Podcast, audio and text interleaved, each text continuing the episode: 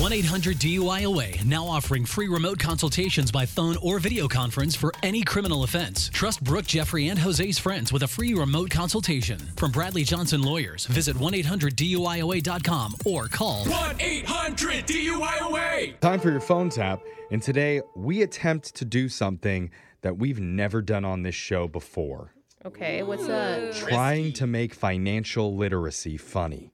Uh, I don't even know what financial literacy is. yeah. Yeah. I'll be honest. Okay. When I was in the middle of doing this call, I was thinking, this is going exactly how I thought it would.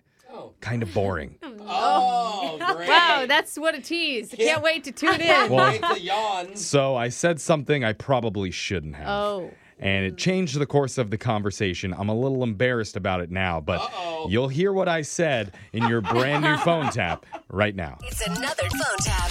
Weekday mornings on the 20s. Only on Moving 92.5. Hello, Hi, my name's Riley. Are you Lucas? this is him. How can I help you? Hey, Lucas. I work over in corporate HR, and I was hoping to chat with you about something for a second. Yeah, sure, of course. What's up? As you know, the company sent out an email recently regarding financial literacy. You might remember it asked a bunch of questions about 401ks and HSAs and stuff like that. Yeah, I remember. Great.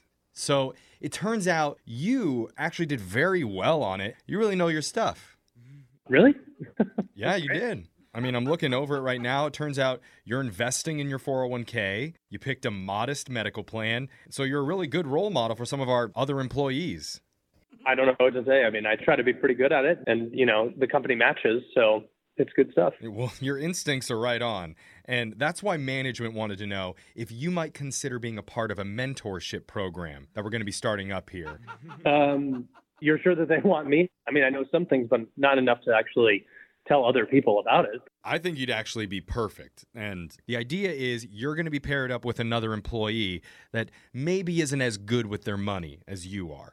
I just don't want there to be like a conflict of interest or, or, or, or someone like if you know if it's a if it's my team leader, I feel like that might be. I don't know. Maybe maybe a little strange, but I mean, if it's coming from corporate, then Uh, Excuse my French, but is your butthole tight, Lucas? I'm, I'm sorry. Did you just say is my whole pipe? Because it's a really simple thing. I mean, I'm not asking you to do rocket science here. It's more like checking to see if they're spending all their money on lobster dinners every night when they should be buying McDonald's. But, you know, they're going to listen to you because you're a peer instead of us up at corporate. Sure. I mean, um, All right, so you're on board then. um, I guess so. That's the team spirit that I'm looking for. So here's how it's going to work. To help out your coworkers, we're going to be supplementing them with some of your pre-taxed income. All right? So you're giving them my money? I mean, yeah, but don't worry. It's not going to be a lot.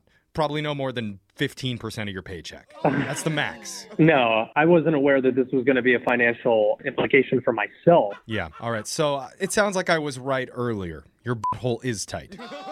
Okay, sir. Yes, I guess my hole is tight. If that's what you wanted to say. All right. What We're is- not going to spend this whole conversation talking about the tightness of your butthole. Okay, let's get back to what we were discussing earlier, the thing you already agreed to, and that's helping out Yeah, but you're saying that you're taking my money. That sounds crazy. No. I'm not gonna. Just listen. In order for the mentors to really care during this program, we found it to be more effective if they use their own money.